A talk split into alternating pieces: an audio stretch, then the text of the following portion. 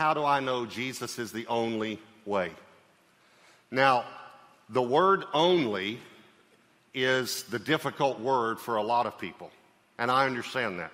It's a, it's a difficult word for unbelievers that we would say, What do you mean Jesus is the only way? And it's even a difficult word for some believers because they say, Well, what if people are sincere and sincerely seeking God? So I'm going to answer those questions today in this message. But I want to show you, first of all, two scriptures to show you that Jesus is the only way. All right? John 14, verse 6, Jesus said to him, now this is Jesus speaking, I am the way. He didn't say a way, he didn't say one of the ways. He said, I am the way. I'm the only way. I'm the way, the truth, and the life. And then he clarifies it even further and says this No one, no one comes to the Father except through me. Uh, Acts 4, verse 12, there is no other name. And this is Peter speaking now after the day after Pentecost, referring to the name of Jesus. There is no other name under heaven given among men by which we must be saved.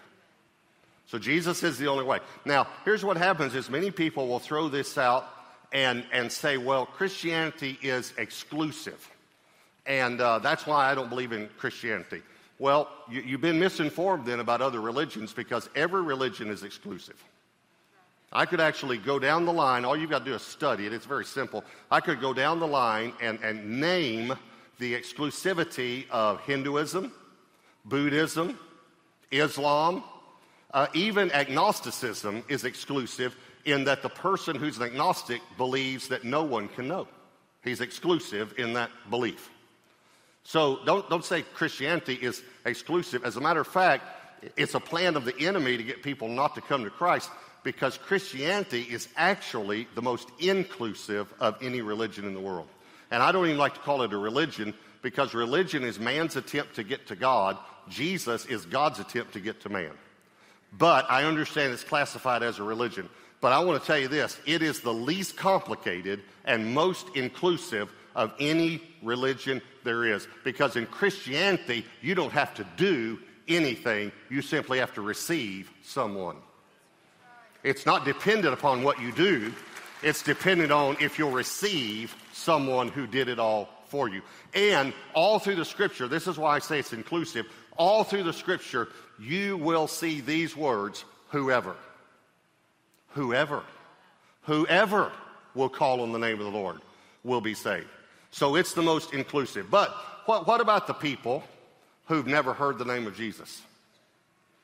Or what about the people who lived before Jesus came? Now, those are valid questions. It's, it's okay if you're a believer and you're asking those questions. They're valid questions. The Bible, by the way, answers those questions.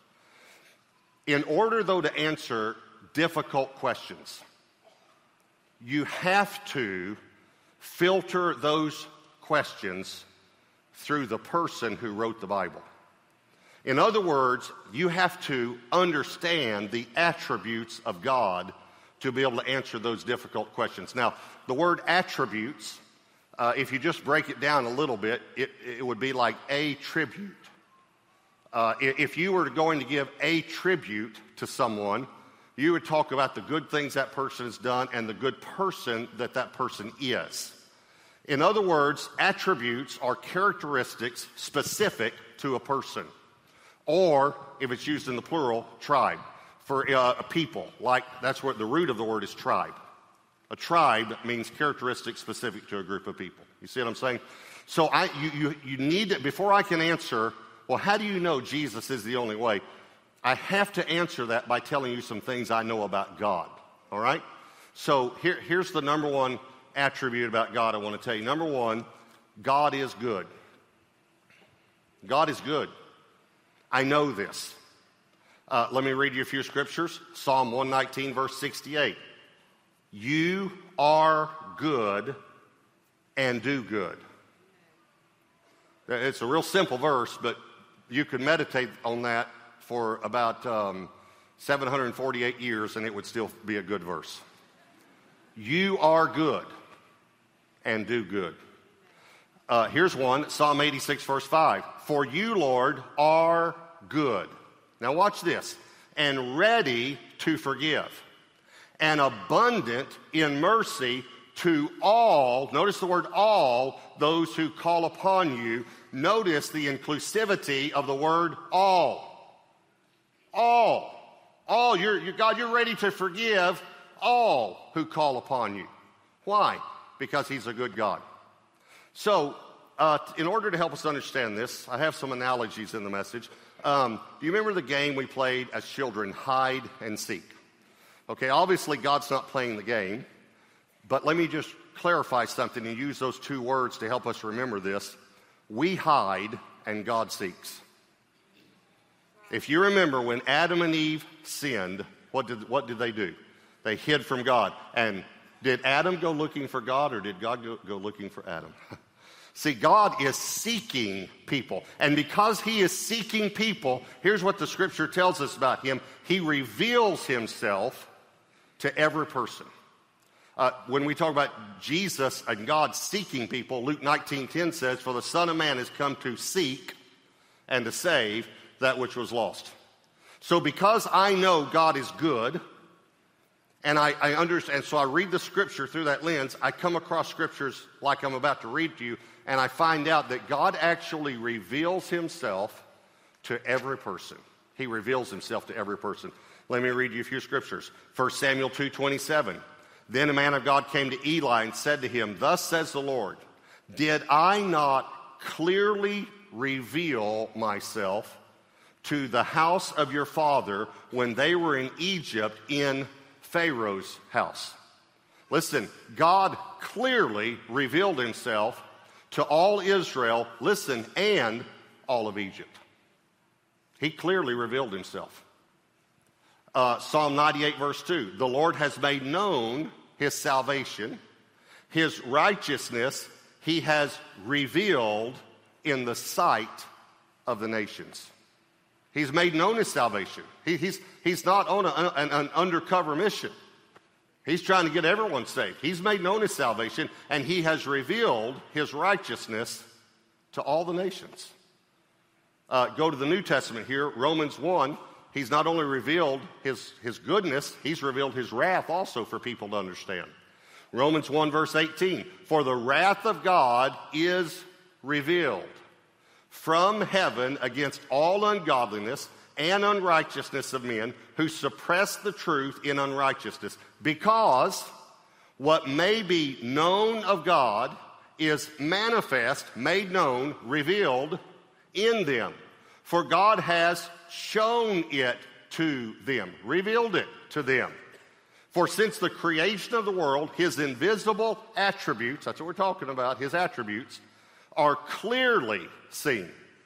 They're clearly they're not seen dimly, they're seen clearly, being understood by the things that are made, even his eternal power and Godhead, so that they are without excuse. God reveals himself to any person who wants to know him. He will reveal himself. If you remember in the New Testament, Acts 10, there was a man named Cornelius, not a believer, uh, a, a Christian, but believed in God, prayed to God. So God actually sends Peter to him to share with him about Jesus because no one comes to God except through Jesus. So because he was seeking God, God sends someone to reveal his son to him. We, we have books right now. There's one book uh, called Persian Springs about four Iranians that Jesus revealed himself to each of them and they each got saved. And they never heard the name of Jesus and never had a Bible. And God revealed himself to them. There, there's a man that's uh, become well known in the press named Ali, who was actually about to make his trip to Mecca, had a dream about Jesus, and became a Christian and canceled his trip. It, it, there's, there's testimonies all through the Muslim world right now about people, about Muslims dreaming about Jesus Christ and coming to faith in him. God's revealing himself to people who are sincere, who are seeking him. Uh, I told you about Dr. Ravi Zacharias. He shares this testimony about he was in a country. Uh, he leaves the country unnamed for safety reasons. He was in this country, and they said, We want you to meet this man. And they brought this man to him, and the man told him his story. He said, I was in a country that, that is 99% Muslim. I was in the army, and I was trained to do two things. I was trained to kill people without feeling. That was very important, without feeling. Kill people without feeling. That's what ISIS does to this day. And I was trained to make fake passports. Those are the two things I was trained to do. And he said, My, my brothers are in the army too, and one of them's a general. But every night for seven years, he had a dream about Jesus. Every night. So he shared this dream with his mother, and his mother said, You need to get out of the country. And she said, he said, Well, Mom, I'm, I'm not converting to Christianity. I'm just telling you I'm dreaming about Jesus. She said, Yeah, but if your brothers find out, they'll kill you. So he fled the country. He goes to another country. In this other country, he meets a Chinese businessman, and it's not China, the other country, but he meets a Chinese businessman who's a Christian, and the Chinese businessman shares with him about Jesus, and he accepts Christ and becomes a Christian. And when he met with Ravi, he was actually in seminary training to go back to his own country as a missionary. And Ravi even said to him, he said, I don't know why I asked this. He said, but I just said to him, How are you going to get back in your own country? He said, I make fake passports.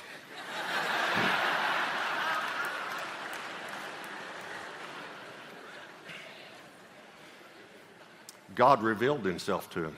So God is good. God's a good God. You have to know that. Here's the second thing you have to know that God is just. He's a just God. Uh, Psalm 7, verse 11 God is a just judge. You remember we talked about the game um, hide and seek? Well, I, I want to tell you about some more rules that God has set up. And it's called seek and find. Uh, Jesus said it in the Sermon on the Mount Ask and you will receive, seek and you will find, knock and the door will be open, right? Okay, God has set it up that if you seek Him, He will be found by you. You have to know that. That's how just God is. Now, we talked about that He's good and that He's just. So if you're in Jeremiah 29, I want to read a verse about His goodness and then show you some verses about His justness. But this first verse you probably know. You probably heard this verse. You might have even memorized this verse. A lot of people do. Jeremiah 29 11. God says, For I know the thoughts that I think toward you, says the Lord. Thoughts of peace and not of evil to give you a future and a hope. Now, here's what God is saying I'm a good God. I have good thoughts toward you. So you might know that verse, but you might not know the next three verses. Look at the next three, verse 12 through 14. Then you will call upon me and go and pray to me, and I will listen to you and you will seek me and find me when you search for me with all your heart. I will be found by you, says the Lord. I want you to remember that is spoken by a God who cannot lie. Amen. If you seek for me, I will let you find me. Let me read you a few more verses and we'll get to Acts 17 here in just a moment. Deuteronomy 4:29, you will seek the Lord your God and you will find him if you seek him with all your heart and with all your soul. Proverbs 8:17, I love those who love me and those who seek me diligently will find me. Acts 17, this is a, a, a comes from a sermon that Paul preached in Athens. Verses 26 and 27 says that he has made from one blood every nation of men to dwell on all the face of the earth and has determined, now watch this, their pre appointed times, that means the time that you'll live on the earth, and the boundaries of their dwellings, that means where you will live on the earth. So, this is why he's done it, so that they should seek the Lord in the hope that they might grope for him and find him, though he is not far from each of us. God says, If you seek me, you'll find me. Listen, let me make a very clear statement. God would not be a just God if he sent someone to hell who never had a chance. But I know God's a just God. So when I find something in the Bible that I, I, think, well, I don't understand this. How could Jesus be the only way? What about people who've never heard? What about? And you, what you do is you go back to the Bible and you find out God says, if you seek me, you'll find me. And I'm going to reveal myself to everyone. God is a just God.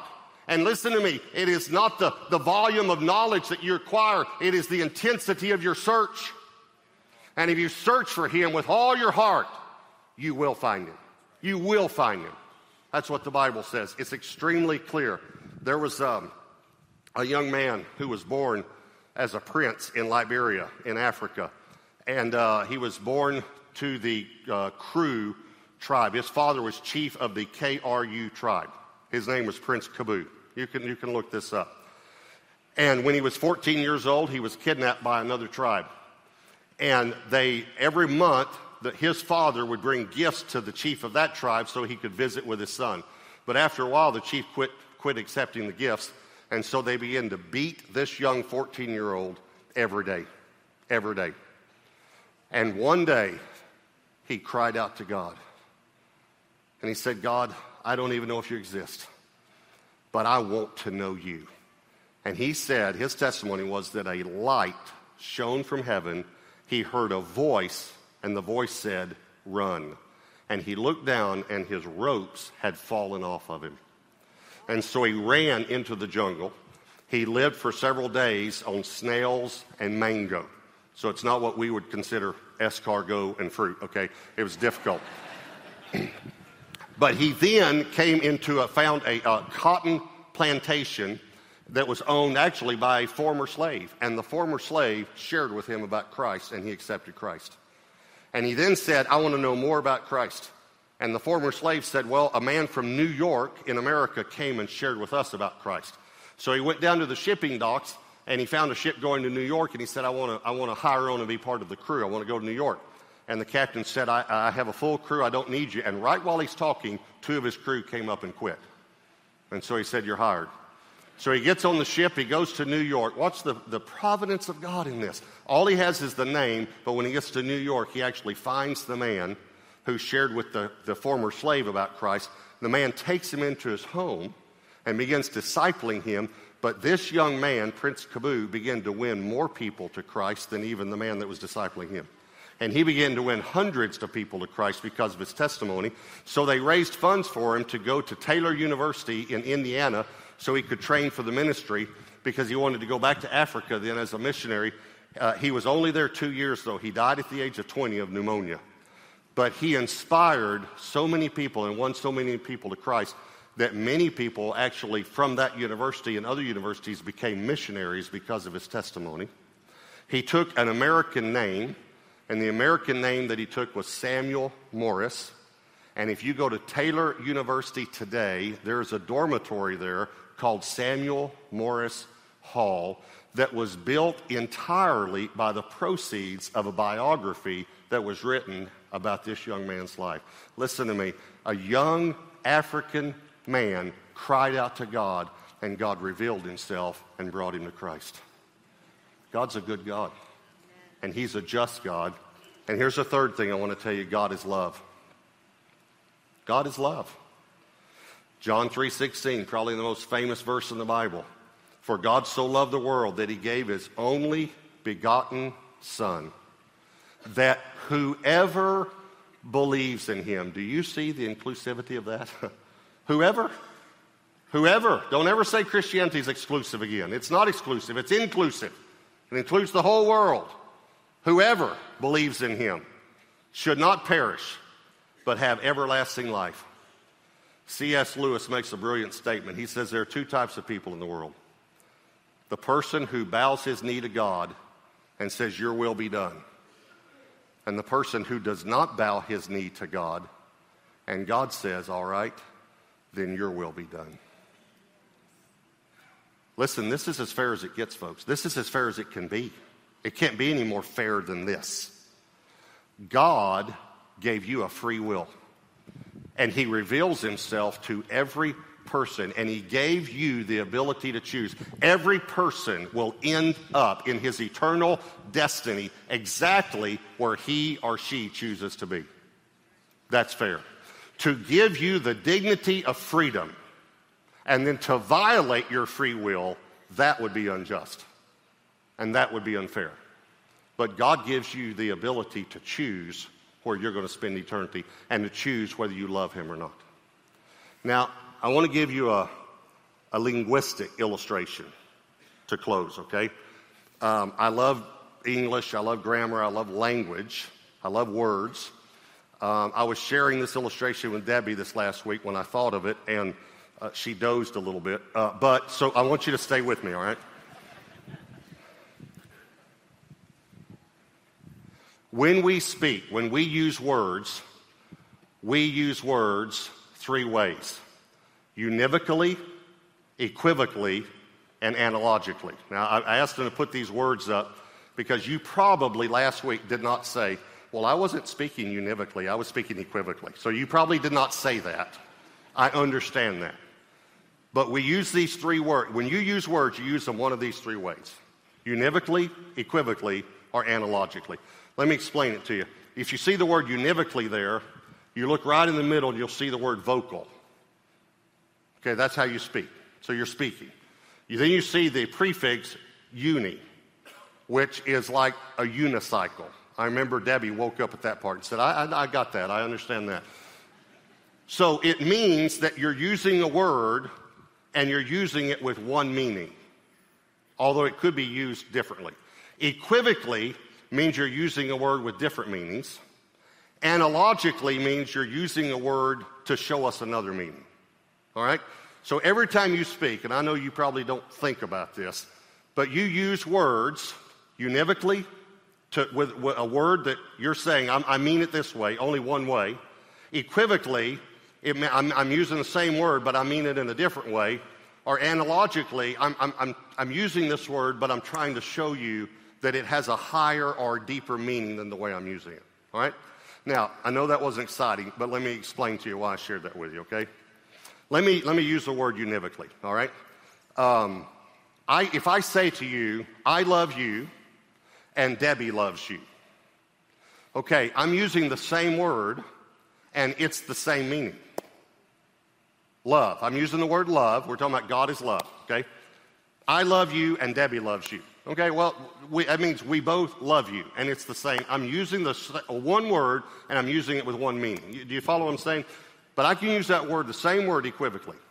For instance, if I say to you, I love you and I love Debbie. Now, I don't want you to get your feelings hurt, but I don't love you the way that I love Debbie. I love Debbie. I love her. I love her and I don't love you. but I love you. Do you follow me? Some of you are thinking right now, well, I'm, I'm glad, Pastor Robert, you don't love me the way you love Debbie. Okay? But I use the same word. I use the same word, right? Different meanings. I'll just give you one more example because we also talk about God is good. Okay? If you said to me, uh, Pastor Robert, are you a good golfer? uh, I would say, uh, yeah, I'm a good golfer. Now, I'm not a great golfer, but I'm, I'm a good golfer. I'm a good golfer. And then a few weeks from now, let's say you get on an airplane and you sit beside someone and you're introducing yourself and he introduces himself and he says, I'm Phil Mickelson. And you might say, if you don't know, so Phil, what do you do for a living? And Phil says, Well, I play golf. And so you say, Are you a good golfer? And he says, Oh, yeah, I'd say I'm a good golfer. Okay, you'd make a huge mistake if you said to him, Well, then you ought to play Pastor Robert because he said he's a good golfer too. Those are two, two, two types of good, okay? They, they're not even close. Uh, do you, you follow what I'm saying? But it's the same word. God's goodness is so much better than ours. His justice is so much higher than ours, and His love is so much deeper than ours. But the only way I can actually talk about it is analogically. I can only give you an analogy because I cannot tell you how much God lo- really loves you. I cannot express it enough with the language I'm limited to. But let me try. if I say, I want to show you the difference between my love and God's love for you, okay? If I say, I love you, and you refuse my love, I hurt because I've lost something.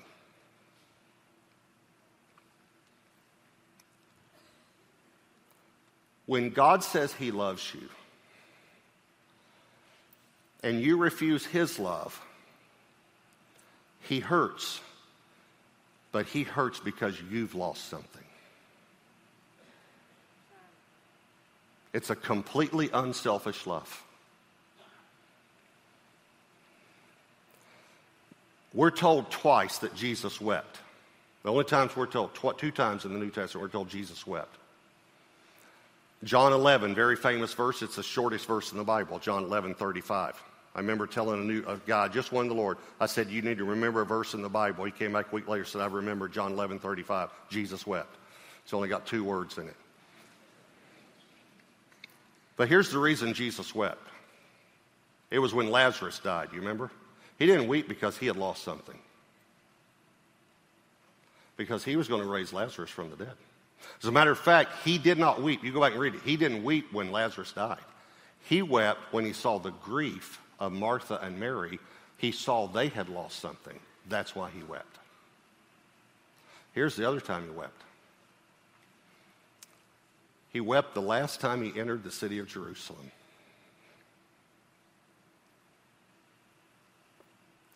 And the reason that he wept was because he knew that Jerusalem had lost something. That generation was going to reject him as their Messiah. And he wept because they lost something. Listen to me very carefully. It's your choice. But if you reject his love, you will lose everything.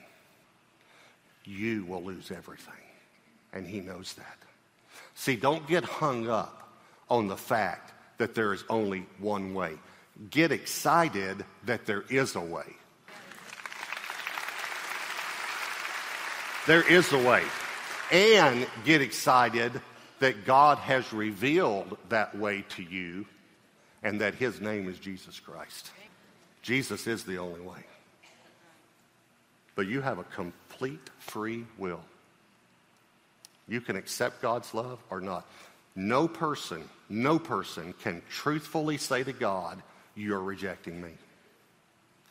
But God can truthfully say to a person, You are rejecting me.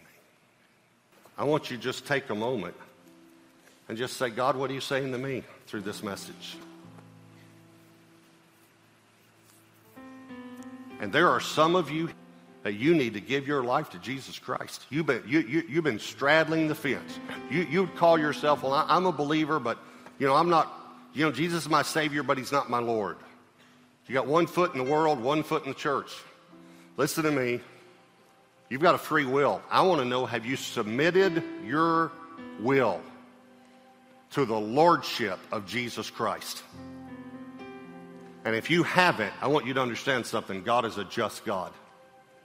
He knows whether you're seeking Him with all your heart.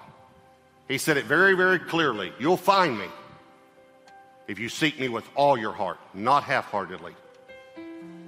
And I know I'm being strong right now. The only reason I'm being strong is I hope I can stand between you and hell an eternal separation from God.